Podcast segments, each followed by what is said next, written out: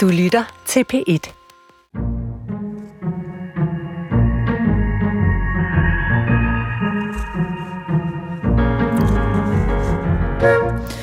Nogle gange så falder man over en forfatter, der får det hele til at stemme, hvor man bare sidder og siger ja, ja, ja, når man læser, fordi det er så rigtigt set alt sammen.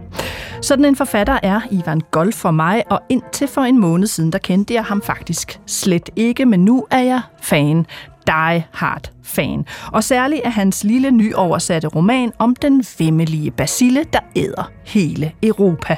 Eurobasillen. Den graver sig ind i alle mennesker og alle bygninger og efterlader dem som rene skeletter. Den æder ånden i alt og fører til kulturens undergang. Europæeren tilhører nu en uddøende race, der primært interesserer sig for forbrug og illusioner, siger forfatteren.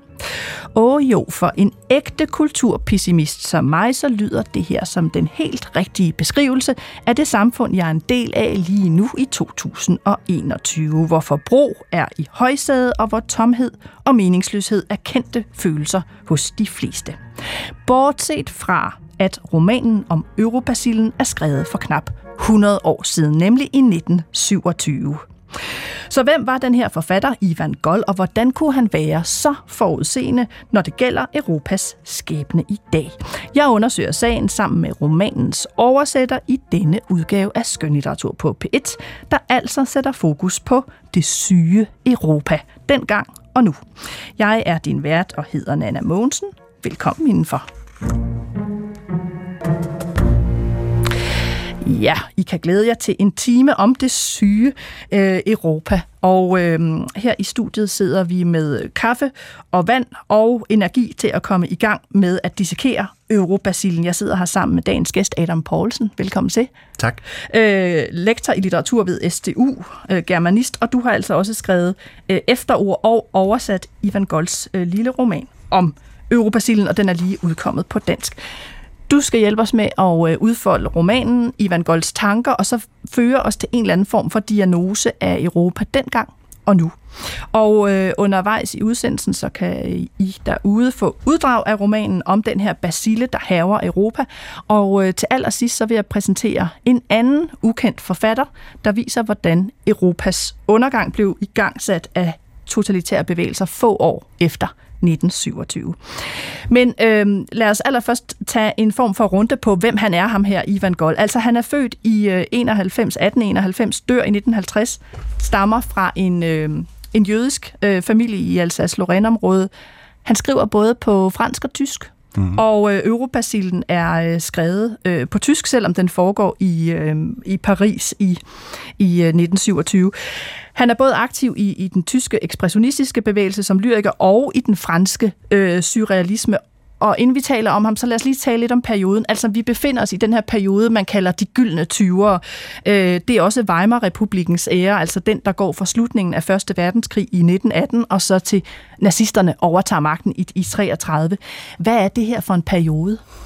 Ja, det er frem for alt en meget kort periode. Øhm, man kan sige, øh, det svarer jo, altså hele Weimar-tiden svarer jo ikke til meget mere end øh, øh, øh Poul Slytters regeringsperiode, vel, plus et par år. Altså, så, så, øh, og så er der det at sige om den også, at den er flankeret af borgerkrig på begge sider. Altså, øh, man kan sige, efterdønningerne af Første Verdenskrig øh, øh, fortsætter faktisk til øh, 1923, og der er jo den her enorme økonomiske krise med inflation og alt det der.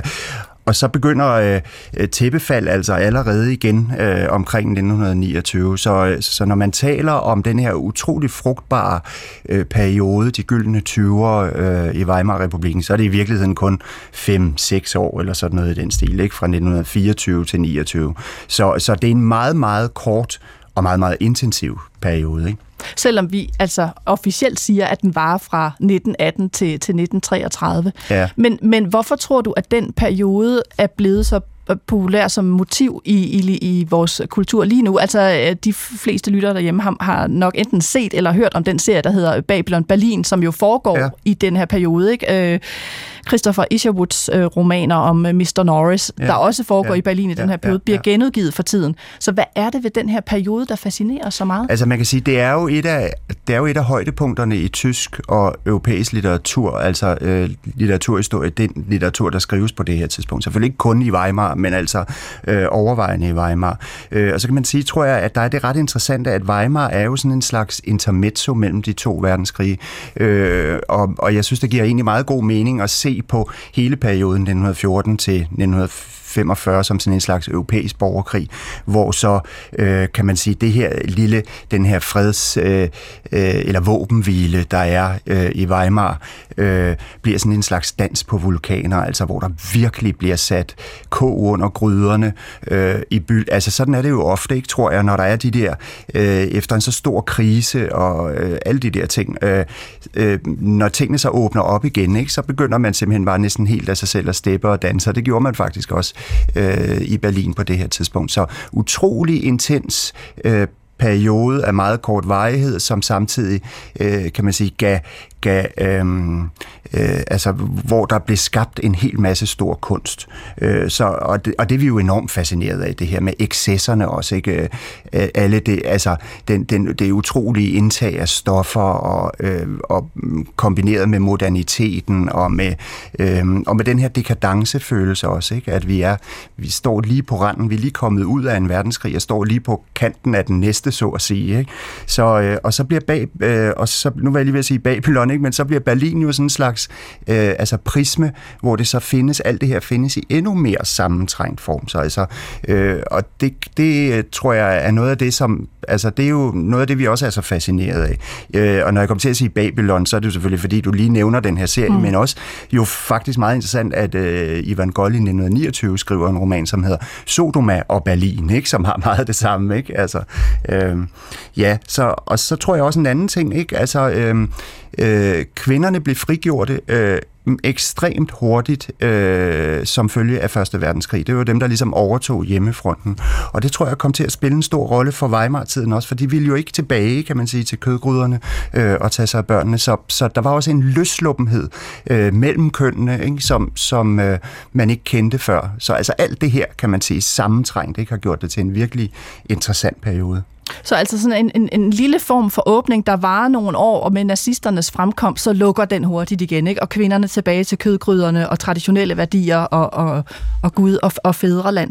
Øhm, Ivan Goll, og jeg kom lidt ind på det, det her med, at han, han har to modersmål, både tysk og fransk, og han er øh, en figur i tysk ekspressionisme og også i fransk surrealisme.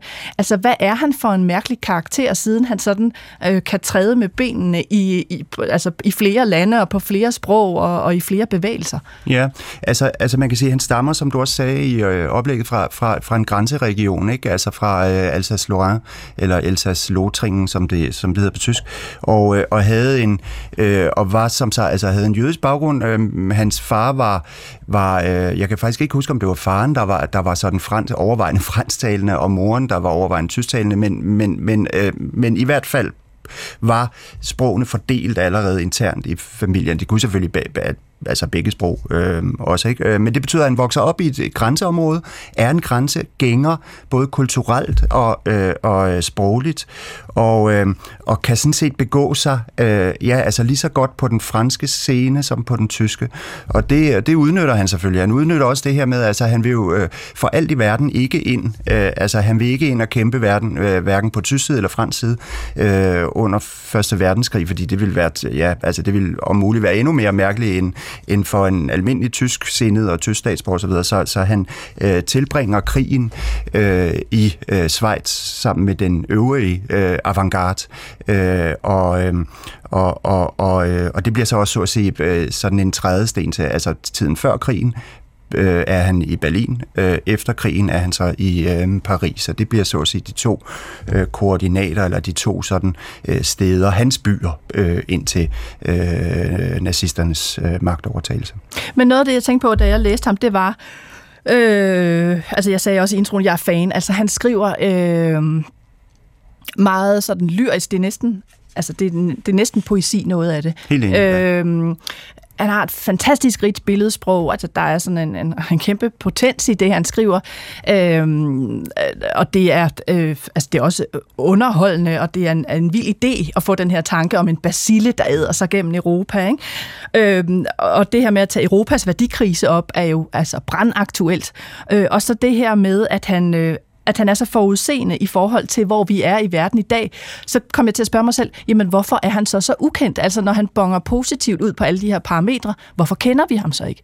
Ja, altså det tror jeg, det bare er på en måde allerede besvaret det spørgsmål, nemlig i og med hans, hans, hans grænsegængeri, altså det der med, at han ikke har noget sådan, at han er, han skriver jo, øh, jeg citerer det også i efteråret, øh, altså han skriver jo ret tidligt øh, i sådan en kort selvpræsentation til en meget berømt øh, ekspressionistisk øh, lyrikudvalg fra 1919, der skriver han øh, om sig selv, Ivan Gold har intet fædreland ved skæbnens mellemkomst jøde, ved et tilfælde født i Frankrig, ved et stempelpapir betegnet som tysker.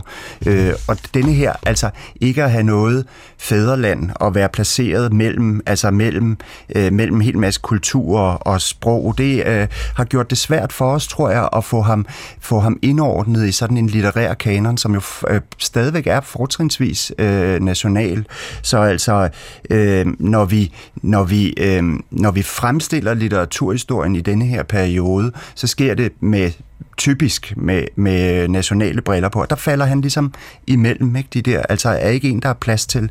Øhm, og så... Øh, og derudover kan man sige, at han, øh, at han som en del af avantgarden også er, øh, altså kommer til at jeg ved ikke, om man skal sige spænde ben for sig selv, men altså han deltager, altså ekspressionismen er en overvejende tysk ting, ikke? Øh, som man ikke kender i Frankrig, og omvendt, øh, omvendt så er surrealismen, som man deltager i bagefter, øh, og med til at starte øh, i Paris, er en overvejende fransk ting, som man ikke kender i Tyskland, så, så, øh, så han bliver også sådan lidt en, altså, øh, en, som, som både er det lidt det ene og lidt det andet, men ikke rigtig noget af det. Der er en, øh, han, øh, han er også med i en masse andre avantgarder, og der er øh, en, en, en af de historiske avantgarder, vi ikke rigtig kender mere, men er den, der hedder senitismen, og, og ophavsmanden der til, øh, til den senitistiske avantgardebevægelse. Han kaldte Gold, altså hvor Gold også deltog, ikke? han kaldte ham af samme grund avantgardens kameleon, ikke? altså mm. sådan en, der genopfinder sig selv hele tiden. Og er med i mange bevægelser. Og er med i mange bevægelser.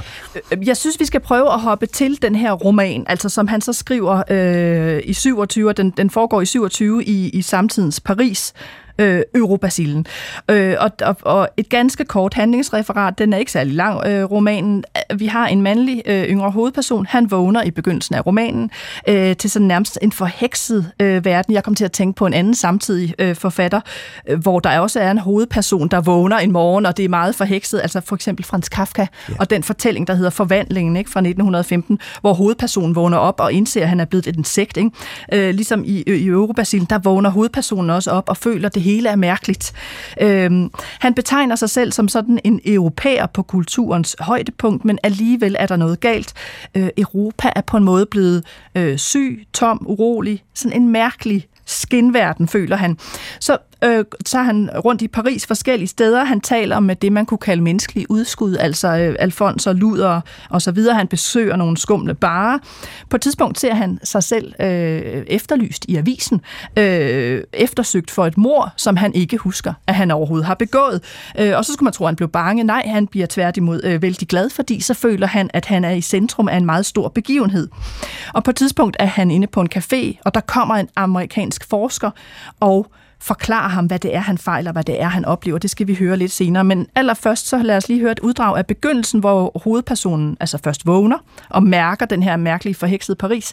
Og så bagefter øh, følger vi hans blik ud på, på den masse af mennesker, øh, som opholder sig i Paris på det tidspunkt. Det er Thor Leif, min kollega, der læser i øh, din oversættelse, øh, Adam Poulsen. Og jeg skal lige sige, at romanen er kommet på øh, forlaget Wunderbook. Men lad os lige prøve at høre begyndelsen på Eurobasillen.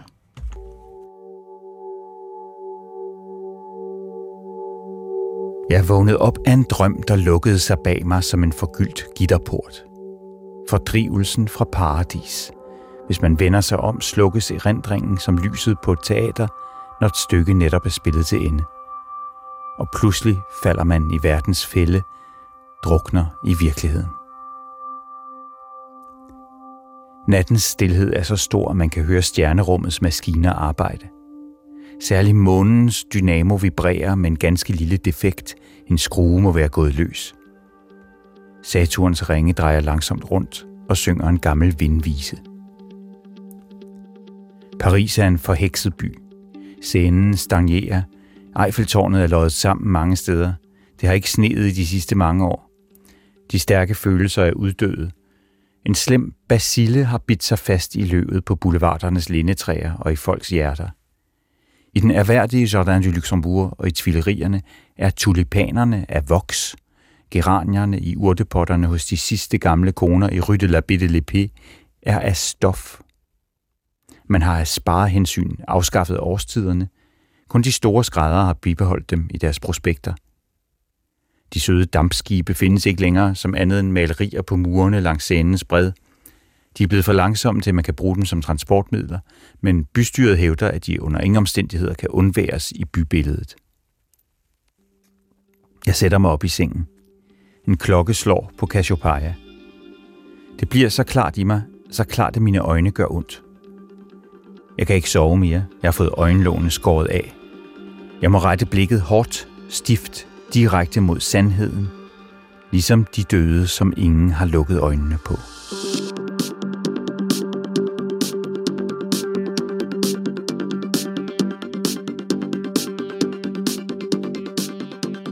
Massen rendte som sort gelé ud over boulevarderne. Blottet for enhver glæde, for enhver fantasi. To millioner mænd havde taget den samme filthue på. Ikke engang farven varierede. De havde skærme mod solstråler og briller mod menneskeblikke. De gik alle stift fremad. De ville intet se og intet føle, for de havde ikke tid. Ikke tid. De bildte sig ind, at de havde en bestemmelse. De havde alle sammen noget for. De spændte sig for en kærre og afhentede snavset vasketøj. De indrykkede en fødselsannonce. De indgik kontrakter med henblik på levering af bark. De købte avisen. De indeksercerede nye artillerister. De oversatte Horats. De holdt hus med spiritus. De spiste blødkogte æg. De købte, solgte, købte, solgte. Til sidst købte de. Men de havde ikke tid. Selvom man også kunne købe tid, men den var dyr. Disse mennesker troede på alt, hvad sidemanden i sporvognen fortalte dem, men de troede ikke på noget af det, Gud fortalte dem. De troede på det, der stod skrevet med funklende bogstaver på husene, nemlig at Gillettes barberblade var de bedste, men de troede ikke på, at deres frelse afhang af, om de fulgte med i, hvordan det lille gule blad på lindetræet langsomt voksede og blev til en engels hånd. Illusionen om de purpurfarvede spanske vine, illusionen om sølvpapiret, som chokoladen er pakket ind i, illusionen om de kunstneriske solopgange, illusionen om nellikebuketterne til baller, illusionen om de friske og frejdige krige, illusionen om jomfruerne, illusionen om paverne, illusionen om fotografierne af de farlige mordere. De troede, de troede. De troede og havde ingen tro. Europa var uden Gud, og derfor var det skæbne så tung. På hele den lange strækning af boulevarder var der ikke en eneste sten, man kunne knæle for, og netop det var ikke til at bære. Til trods for de utallige varer, der kunne købes og sælges, vandsmægtede Europa, for der var ikke noget at tilbyde. Europa skreg på en ny ydmyghed, men der var ingen til at levere den. Det var et dårligt tegn på unåde.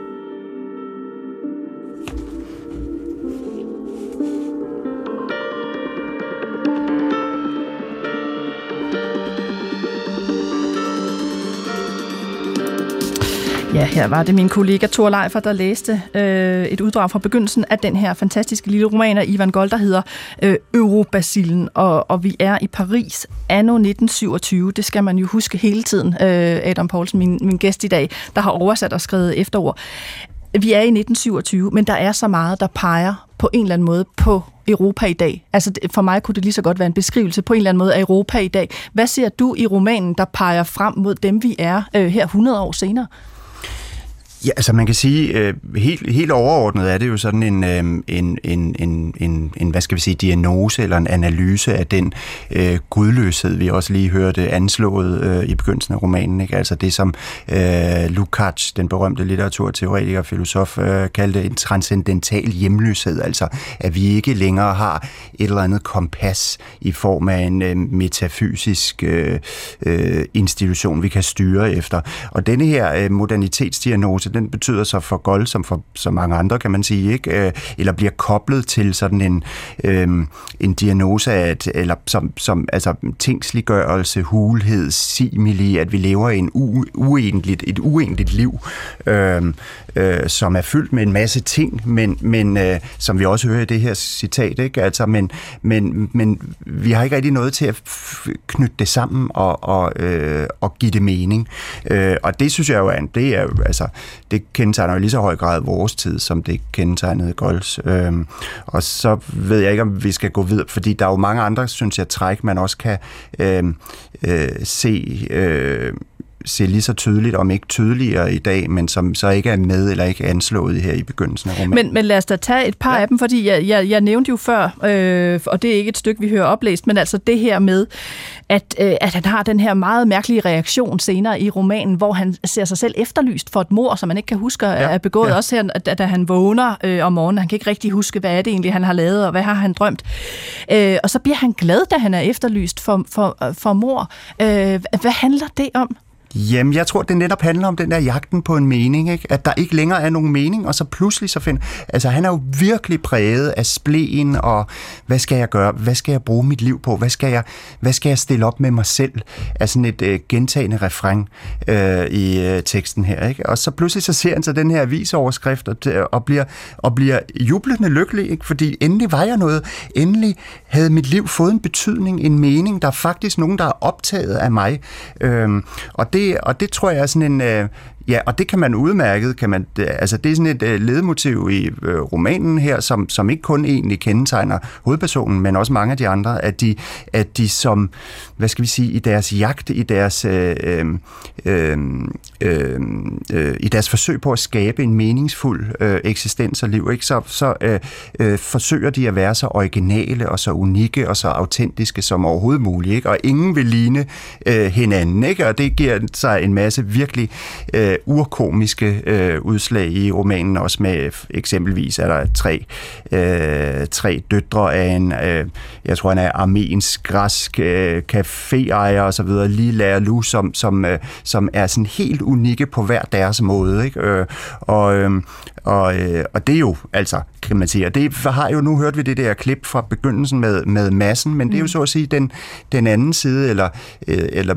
negativet af denne her øh, massebevægelse, som er meget tidstypisk, ikke? altså som sort gelé rendte den ud over, og de gik, de var uniformeret alle sammen, og gik i det samme tøj, og samme hat, og ville det samme, og så videre. Ikke? Så som et forsøg på ligesom at, at lægge afstand til den her masse ved, ved øh, hele den, øh, altså, øh, hele den øh, intellektuelle elite i hvert fald, øh, forsøge at, at gøre sig selv mere originale og autentiske og så videre, unikke end de egentlig er. Ikke? Jo, altså jeg tænker meget på det der med, at, at, at når han ser sig selv efterlyst i avisen, at, at det er også altså, en direkte pendant til, til vores uh, kultur nu med det der, men det handler om at blive set, og ja, det handler om ja, ja. at blive set som noget særligt, og, og, og selfie-kulturen, og, ja, ja, og, og jeg findes. Ja, ja, og de der 10 minutters berømmelse, ja. ikke, som, som vi alle sammen mener, vi har krav på, ikke? Og, vi, og vi gør alt for at få. Ikke? Altså. Og, og det er jo det, som man måske, altså bare det er et mor. Øh, og så selvfølgelig det her med forbruget, ikke? Øh, reklamerne, øh, øh, og, og den her tomhed, som han jo så også føler, øh, og som jo nok skyldes den her basile, det skal vi komme ind på. Men, men hvordan, altså det har jeg også tænkt på mange gange, mens jeg læste romanen, hvordan kunne Ivan Gold være så forudseende? Altså hvordan kunne han ligesom 100 år før nu skrive en, en, en beskrivelse af Europa, der rent faktisk passer på mange måder i dag? Ja, altså jeg tror, man må sige, ikke, at hvis vi havde, øh, hvis jeg nu havde introduceret, været så forudseende, så havde introduceret Gold for, for måske, øh, altså i midt-90'erne her, ikke? så er det ikke sikkert, at vi, vi, vi har læst ham på samme måde, Nej. og synes, at han var enormt forudseende, så ville vi måske have tænkt, ja, det er et typisk, typisk produkt af sådan mellemkrigstids kulturpessimisme, kulturkritik osv., fordi der var jo stadigvæk en tro på, muren var lige faldet, og vi bevægede os altså øh, fremad på, øh, på, på, altså i en stadig sådan progression ikke øh, mod bedre og bedre tider. Men, men, øh, men altså man kan sige, nu øh, lever vi jo i en tid, som selv er meget præget af denne her kulturpessimisme, kulturkritik øh, og, og manglende, simpelthen manglende tro på, at vores i sidste ende vores verden øh, vil overleve, ikke? og ikke mindst, øh, ikke mindst den kulturelle verden også. Ikke? Så, så, og der kan man sige, der, der lader det jo til, at der er en, øh, en meget klar øh, Øh, korrespondence parallel til mellemkrigstiden. Øh, så, så jeg tror måske snarere, det er det, der altså det, der gør sig gældende her. Ikke at han er sådan øh, profet på nogen måde, men, men at der er nogle ting i vores egen gudløse øh, situation nu her, øh, er nu 2021, ikke? Som, som, som minder meget om dengang. Altså. Ja, altså for jeg sad ligesom og altså, satte små tegn, som jeg også sagde i starten, i marken, ikke? fordi det var ligesom, ja, det har han ret i, ja, ja. det har han ret i, ikke? og åndløsheden, og, og jeg er jo også en, en stor øh, kulturpessimist, for at være øh, helt ærlig, ikke? så han er jo en forfatter efter mit hoved. Øh, lad os ganske kort bare lige runde. Øh, øh, kan du se nogle litterære aftager til ham? Altså hvis man skal køre linjen fra Gold, og vi skal nok vende tilbage til Øvresil, men ja. hvis vi lige herinde, øh, sådan halvlejen, skal køre linjen ud og se øh, europæiske forfattere i dag, altså hvem, hvem er hans øh, aftager? Ja, så jeg vil jo sige, jeg tænker jo umiddelbart, og gjorde det også, mens jeg læste den, øhm, øh, tænker øh, Ulbæk. Altså Michel Ulbæk, den franske ja, forfatter. Fordi der er så at sige samme diagnose, kan man sige, af moderniteten, samme, samme øh, øh, øh, den her gudløse modernitet, øh, hedonismen, spleen, tomhed, hulhed. Altså hans hovedpersoner er jo, er jo, har, jo, har jo alt, er jo altid på en eller anden måde øh, på jagt efter en eller anden mening, som de ikke kan finde, øh, eller også har de allerede opgivet. Øh, og, og, øh, og, og der er også samme, hvad skal vi sige, symptombehandling i, øh, i hans romaner, ikke? Hvor, hvor man kan sige, det bliver kvinder og se, altså sex, sex stoffer, og alkohol, alkohol og stoffer, ikke, ja. som bliver sådan en quick fix. Ikke? Ja. Altså øh, velvidende, det ved de alle sammen jo, ligesom vores hovedperson ved det, og alle de andre personer ved det i øverbacillen, ikke? Men, men, men at det ikke er noget, altså at det så at sige bare er for at holde varmen lidt her endnu, ikke? Altså, Altså tissekulturelt i bukserne, hvis man kan, nemlig, hvis man kan bruge præcis, den. Det var nemlig det, jeg sigtede til. ja, altså øh, øh, vi vender øh, tilbage til, til meget mere øh, eurobasil og til selve øh, basilen. Men allerførst så skal jeg sige, at du lytter til Skønlitteratur på P1. Jeg er din vært og hedder Nana Mogensen. Og dagens tema er altså øh, det her døende Europa før og nu, og så den meget ukendte, men fremragende forfatter Ivan Gold, som vi introducerer. Vi skal have lidt musik fra de gyldne 20'ere fra romanens tid. Det er tysk musik fra en af øh, epokens øh, helt store også for mig lidt ukendte stjerner. Øh, Kurt Geron hedder han, og øh, det er nummeret Das Nachtgespenst, altså Natspøgelset.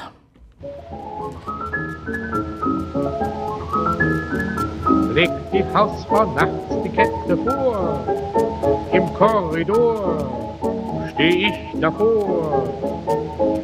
Mit der Pfeile ohne Eile keck, weil ich sie weg, da liegt der Dreck.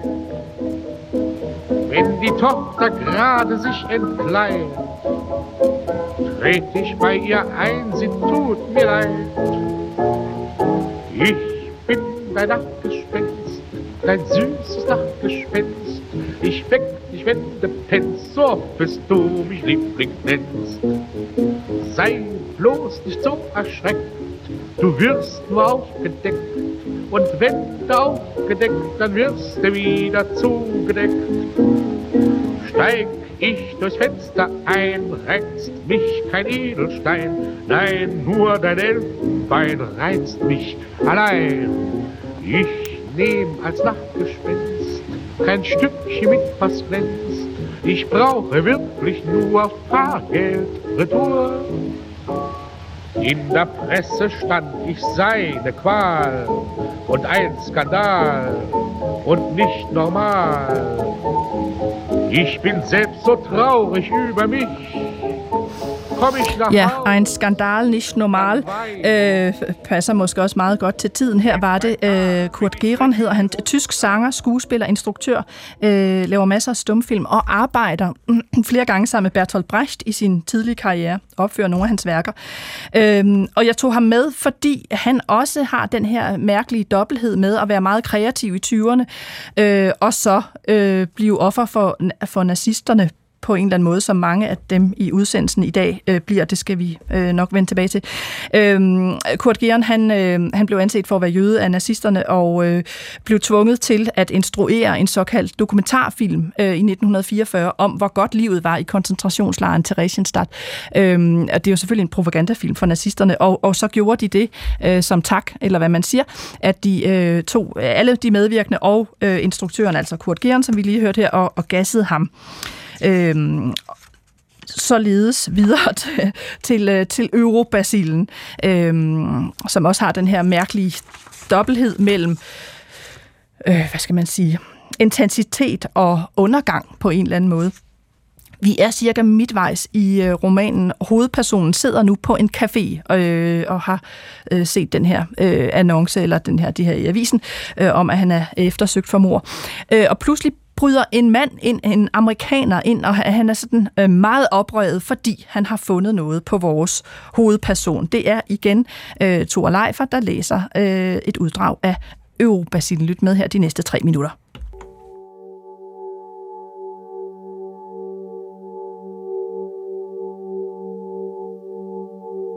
Jeg har den.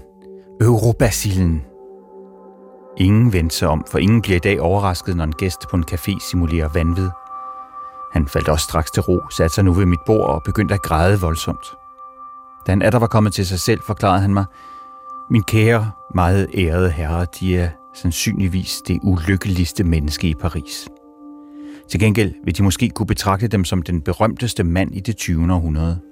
De hører hjemme i galleriet af de første – Præcis som Koch som den første opdagede tuberkelbakterien, Peary som den første fløj over Nordpolen, Lindbergh som den første krydsede Atlanten og Marinetti som den første proklamerede den moderne litteratur, er de den første europæer, som eurobasillen i synlig tilstand har udviklet sig på.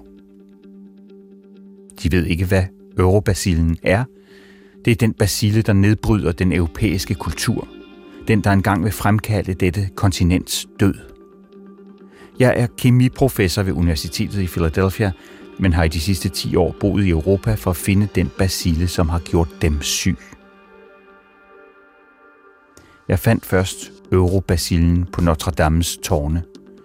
Der opdagede jeg en sygdom i stenene, som ikke tidligere var blevet observeret på nogen bygning i verden.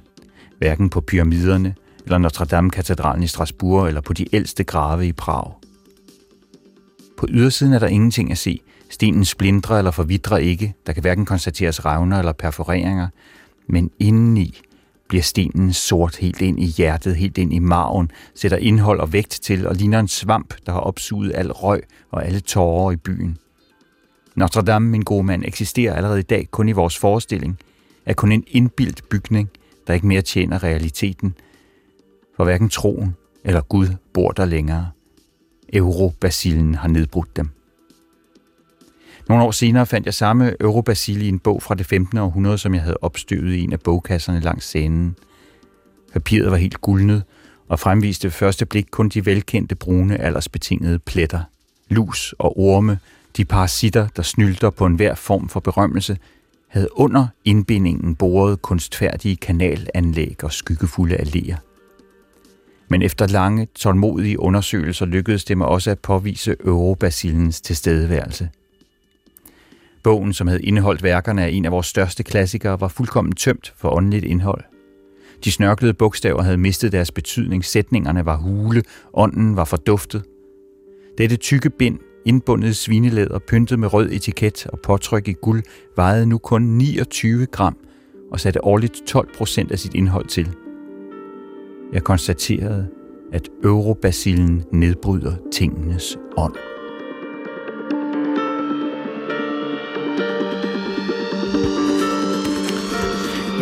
Her var det igen Tore Leifer, der læste et uddrag af Ivan Golds øh, Eurobasilen, som du, øh, Adam Poulsen, har oversat og skrevet efterord til. Øh, du er min hovedgæst i dag.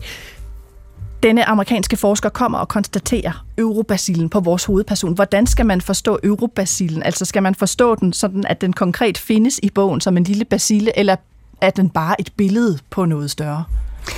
Ja, altså det er vel en metafor, ikke? Altså det er jo sådan en, øh, man, man man bruger en sygdomsmetafor ikke på at beskrive Europas øh, tilstand, ikke? at vi er simpelthen, der er, der, der er intet substans tilbage, og det er meget karakteristisk selvfølgelig, at den starter med at vise sig på en kirke, og ikke bare på en kirke, men på Notre Dame, ikke? altså den største af dem alle, øh, og, og, og at det selvfølgelig siger noget om, at, øh, at, at altså gudløsheden er så, er så øh, øh, er så grasserende, ikke? at det kun er de ydre former, der står tilbage. Det er sådan en, øh, sådan en tanke, han har fundet hos øh, kulturkritikeren øh, Oswald Spengler, det her med, at, at enhver at enhver kultur har ligesom øh, sådan en øh, øh spænder over en, altså et, øh, et eller andet antal år fra fødsel, øh, modning og så til død, ikke? Og til sidst står bare de her tomme skaller tilbage, så det er sådan set ikke, fordi vi kan se, at noget har øh, ændret sig på det ydre, men, men indad til, som vi også hørte i det her citat,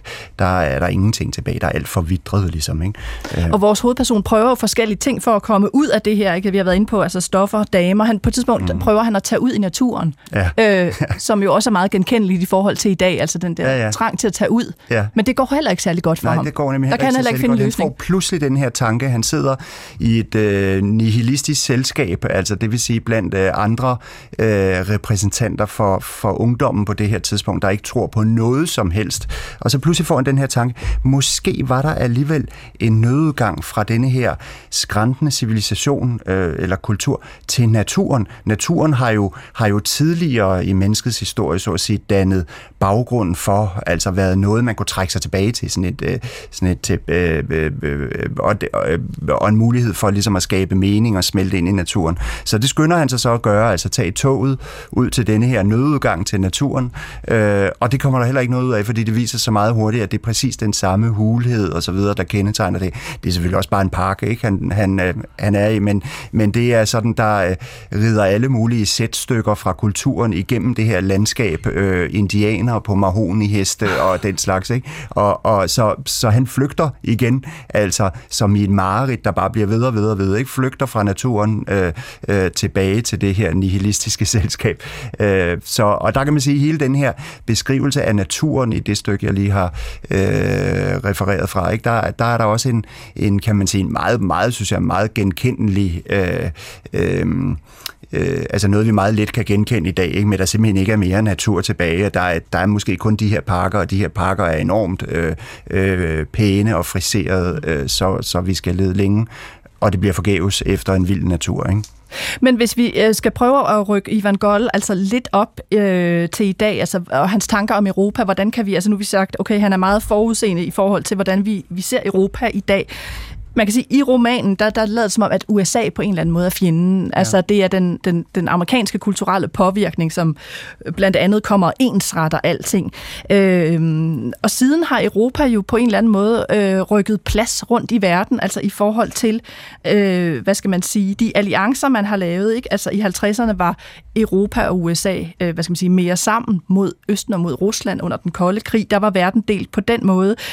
I dag kan man sige, at Europa måske er øh, i modsætning til øh, det afrikanske kontinent og de migranter, der vil ind i Europa. Så der går skillelinjen der. Hvis, hvis du skal sætte nogle ord på, hvordan man kan bruge Ivan Golds tanker om Europa og Europas position øh, til at tænke Europa i dag, hvad vil du så sige? Ja, altså jeg vil... Øh Ja, først og fremmest vil jeg måske sige, at det interessante ved ham er netop på grund af denne her, altså fordi han er en grænsegænger, som, som ikke, øh, ikke øh, øh, står med fødderne solidt plantet i en eller anden national muld, ikke? Så, så er han jo, altså tænker han på en helt og skriver om Europa på en helt anden måde, end, øh, end mange af de samtidige forfattere gør. Det gør jeg, det, det synes jeg er interessant, ikke? fordi vi er på en, sådan, et, sådan et overnationalt niveau. Nu, nu øh, nævnte du, og det er jo også helt klart, at, den, øh, at øh, vores roman her foregår i i øh, Paris, men den skal jo foregå et eller andet sted, og den kunne lige så godt foregå i Berlin netop, eller, øh, og det er også meget karakteristisk, at den anden bog, jeg refererede til i begyndelsen, den der hedder Sodom af Berlin,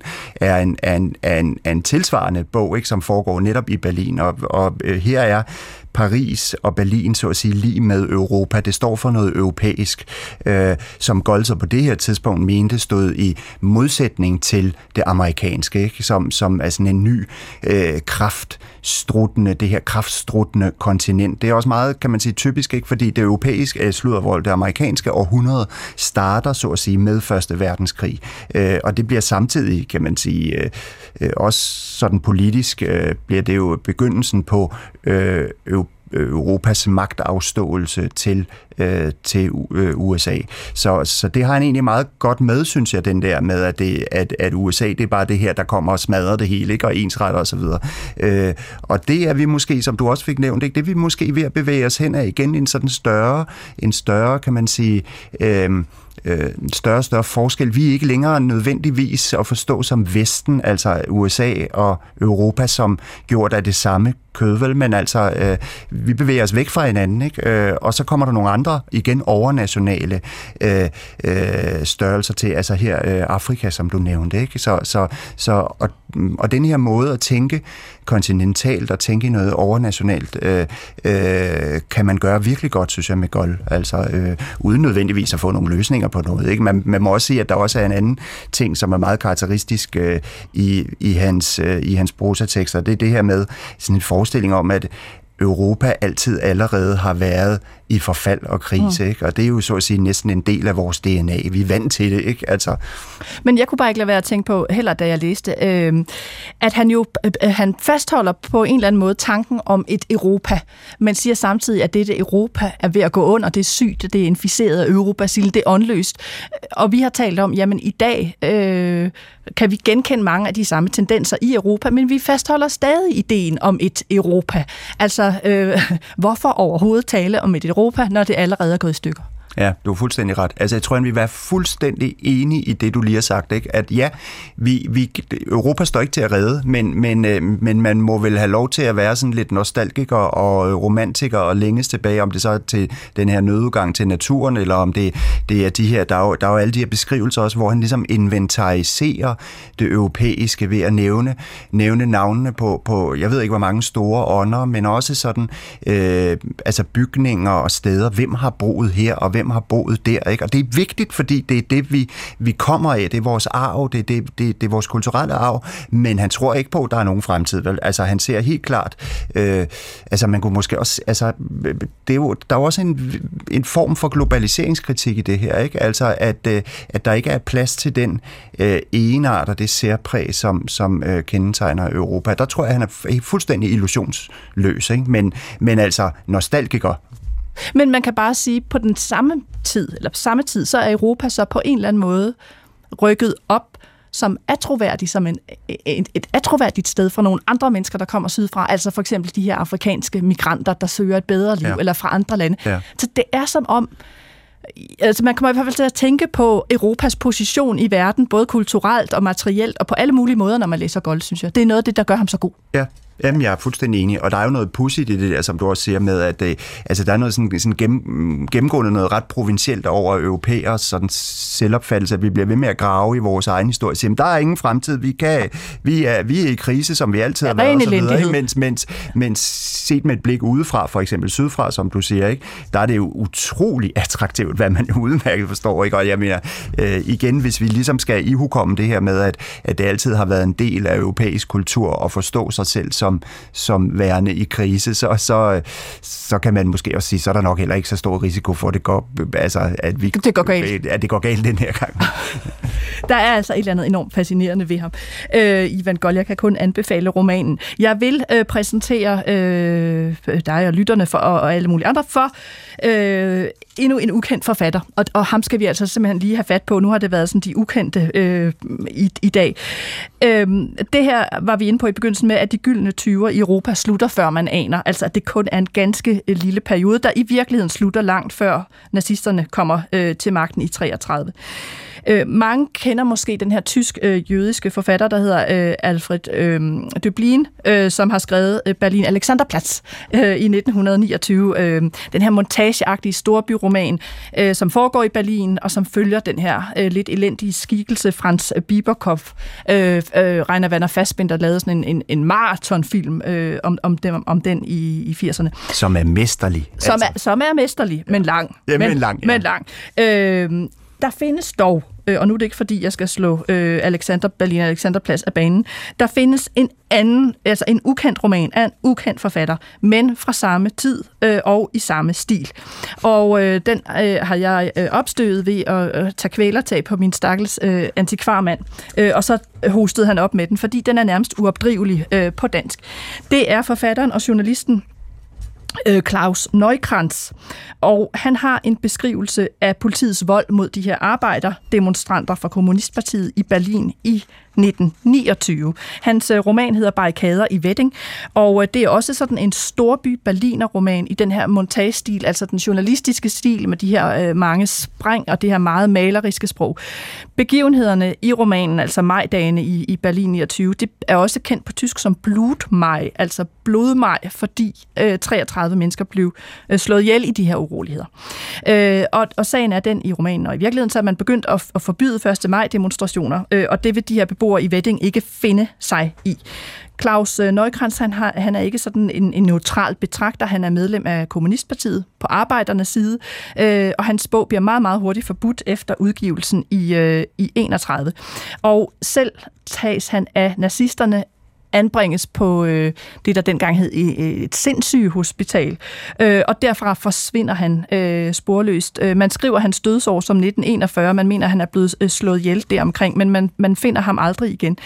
Jeg kunne godt tænke mig at spille et, øh, en bid fra den her øh, barrikader i Wedding, for ligesom at markere, hvordan slutter de her gyldne 20'ere øh, allerede i 29 faktisk, øh, og, og hvordan går det for sig.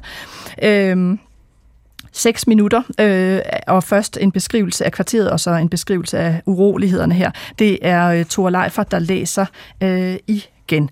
Lad os prøve at høre, hvordan det lyder hos Claus Neukrantz.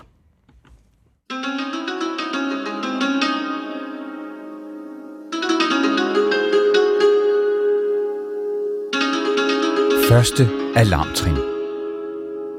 1. majs kolde, gråblå morgenskær faldt ind i den stille mennesketomme gade. Det er fridag i dag. Menneskene sover et par timer længere i deres stuer og kamre. Forgæves tuder i dag AEG's morgensirene i Brunnenstrasse. Den sorte strøm af mennesker, som hver morgen klokken 6 opsluges af jernporten, udeblev. Jernbanebroen ved Putlitzstrasse, hvor arbejderne om hverdagen på denne tid trænges i morgendæmringen, forblev tom. Ensomme og forladte ligger de stille sidegader, som fører ind til Siemensstadt. Skyggerne fra de store svinghjul bag turbinens mægtige glasfacade i Huttenstrasse sætter sig ikke i bevægelse i dag. Over Nordhavnens spejlglatte vandflade hænger kranernes sorte jernklør ubevægelige i den kolde morgenluft. Tomme og meningsløse kører bybanens tidlige morgentog ud til industrikvartererne efter den sædvanlige køreplan. Kun i de polstrede vogne sidder et par bedriftsinspektører og ingeniører, som læser de første morgenblade med forsidernes fedt trykte artikler i krigsreportage-jargon. Berlins befolkning er blevet advaret. Politipræsidenten meddeler endnu en gang, at der med hensynslys strenghed vil blive skrevet ind mod enhver, som måtte gøre det ringeste forsøg på at trodse demonstrationsforbuddet. Især arbejderkvartererne er blevet forsynet med tilstrækkelig politimæssig beskyttelse – for at statsautoriteten på behørig måde kan blive respekteret. Der foreligger beviser for, at kommunisterne vil benytte majdagen til et blodigt kup. En avis afbildede i øverste hjørne to ansigter. Til venstre den kommunistiske partiformand Telmans hoved, og ved siden af ham et billede af politioberst Heimansberg, som ledede politiets aktioner. Nedenunder stod provokatorisk, hvem af disse to skal i dag beherske Berlin? I løbet af få timer var samtlige morgenblade udsolgt.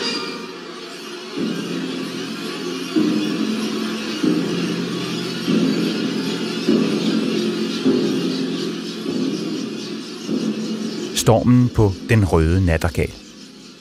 Klokken lidt over syv rygtedes det i gyden, at købmand Frøbius fra Koldberger Strasse, der kun lå et par minutters vej borte, var blevet dræbt af en betjent i jernbaneviadukten ved et skud i munden. I Antonstrasse havde de skudt krigsinvaliden Reitnak ned foran en restaurant, hvor han prøvede at flygte ind. Han var forblødt på asfalten. De skød på en vær, der prøvede at bringe ham hjælp.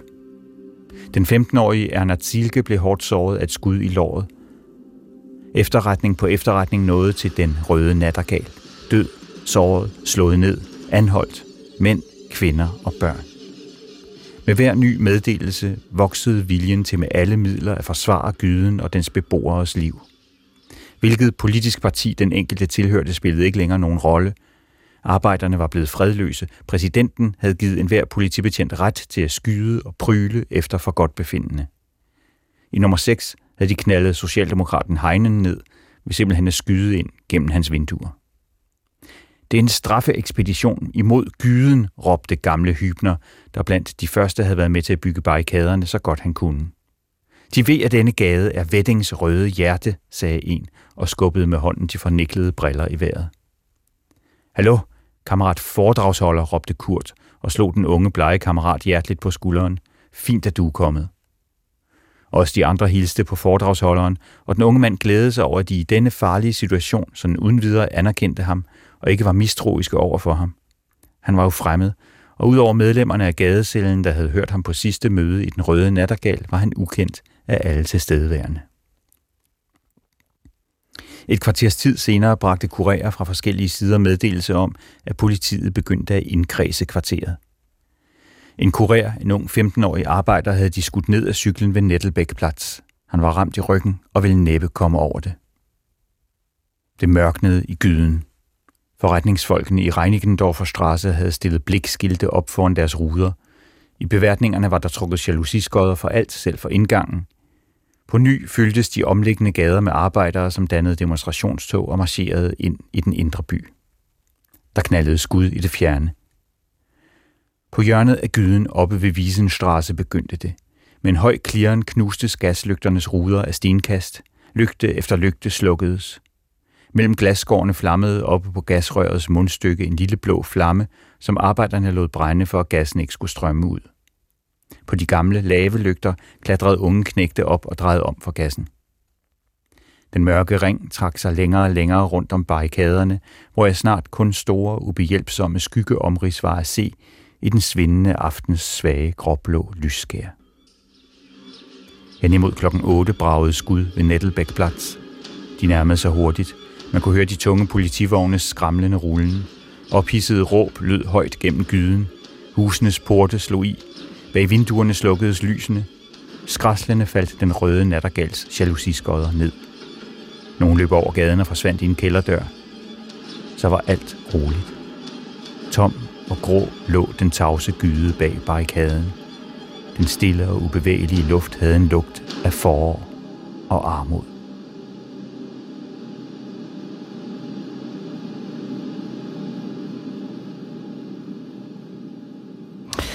Ja, sådan går det øh, på held med de gode øh, gyldne 20'ere, øh, og det går også på held med vores tid. Thor Leif læste øh, barrikader i Wedding er oversat af Ove Johansen og udgivet på Arbejderforlaget på dansk i øh, 32. Og øh, musikken var fra Steven Soderbergs film Kafka fra 91, øh, og Kafka er jo også en forfatter, som, øh, ja, han dør i 29, men mange af hovedværkerne kommer posthum, så han er også øh, en af de store i tiden, men dog meget mere kendt. Claus Neukrantz øh, endte som offer for nazisterne, ligesom øh, Kurt Geran, øh, og nogen når i eksil, øh, Alfred Dublin blandt andet. Hvad, hvad sker der med, med Ivan Gold? Hvad, hvad bliver hans skæbne efter det her? Han, han, han når også til USA øh, og bor i øh, New York fra slut 30'erne til øh, helt frem til, jeg mener det er 47 eller 48, vender sig tilbage til Paris med sin kone og har kun, han, jeg tror han vender tilbage, fordi han bliver meget syg. Han får leukemi øh, og dør så mm, hurtigt efter, han er vendt tilbage til øh, Paris. Men tror du, at, at, at det, at han nu bliver øh, nyoversat, sådan, at, at vi kan få sådan en revival af hans forfatterskab? Altså, det vil jeg da håbe. jeg, vil, jeg vil sige, nu har han jo skrevet mest lyrik, mm-hmm. men, men uh, han har så netop i Weimar-årene, i de gyldne Weimar-år, har han skrevet en, en stribe af de her kortromaner, lyriske kortromaner, som alle sammen er fantastiske. Uh, nogle af dem på fransk, andre på tysk. Uh, I alt er der vel en sådan 7-8 stykker, så der er sådan set nok at tage af. Uh, det håber jeg meget. Det vil jo være fantastisk. Nu er vi i hvert fald øh, på rette vej. Jeg skal sige øh, farvel og tak til min gæst, øh, litteraturforsker og oversætter Adam Poulsen. Tak fordi du var med. Ja, tak fordi jeg måtte være med. Jeg skal også sige, at Europasilen er udkommet på det forlag, der hedder Wunderbuch, og der er en øh, anden udgivelse af Gold på dansk, Ivan Gold, som jeg også har opstødet. Den er også lidt svær at få fat i. Det er øh, lyrik, det, den hedder øh, Astral, og så og Paris brænder, og, og er udkommet på forlaget Bebop. Skønlitteratur på P1 er ved at være slut for denne gang. Jeg var din vært og hedder Nana Mogensen, og jeg fik hjælp af Steffen Klint og Katinka Pol. Og husk, at du altid kan skrive til mig på litteratur altså litteratur i næste uge skal det handle om Finland. Hvad er der litterært set tilbage, hvis man nu tager livet af alle mumitrollene? Det finder vi ud af i næste uge. Vi slutter af i øh, dagens tema om Europa på randen af ruin, og denne gang efter 2. verdenskrig. Her er det Henrik Blikmans melodi og Mogens Dams tekst anno øh, 1948. Den sidste turist i Europa. Lulu Siler synger. Vi høres ved. Jeg er kommet for at møde mit Europa og den gamle verden, som engang var min. Jeg er kommet for at se, om det er sandhed, at den nu kun er en rygende ruin. Jeg var længe borte, alt for længe borte. Fra det fjerne kun jeg hørte brag skrig. Jeg vil ikke tro, at alt nu er ruiner. Kun en gold arena for den næste krig. Jeg er den sidste turist i Europa. Jeg tynges hverken af guld eller splin. Men jeg må se, jeg må vide om Europa. Overhovedet kan leve efter krigen. De som før rejste af lyst eller lede, bliver borte nu, de søger andet steds hen. Jeg er den sidste turist i Europa. Jeg er kommet for at møde det igen. Og jeg søger i det blødende Europa, efter det jeg drømte om i mit eksil. Kunstens evige og farverige blomster, og de stille lærtes kloge smil. I en gylden kuplet kirke i Warszawa vil jeg tænde lampen under et ikon. Gå på opdagelse i alle DR's podcast og radioprogrammer. I appen DR Lyd.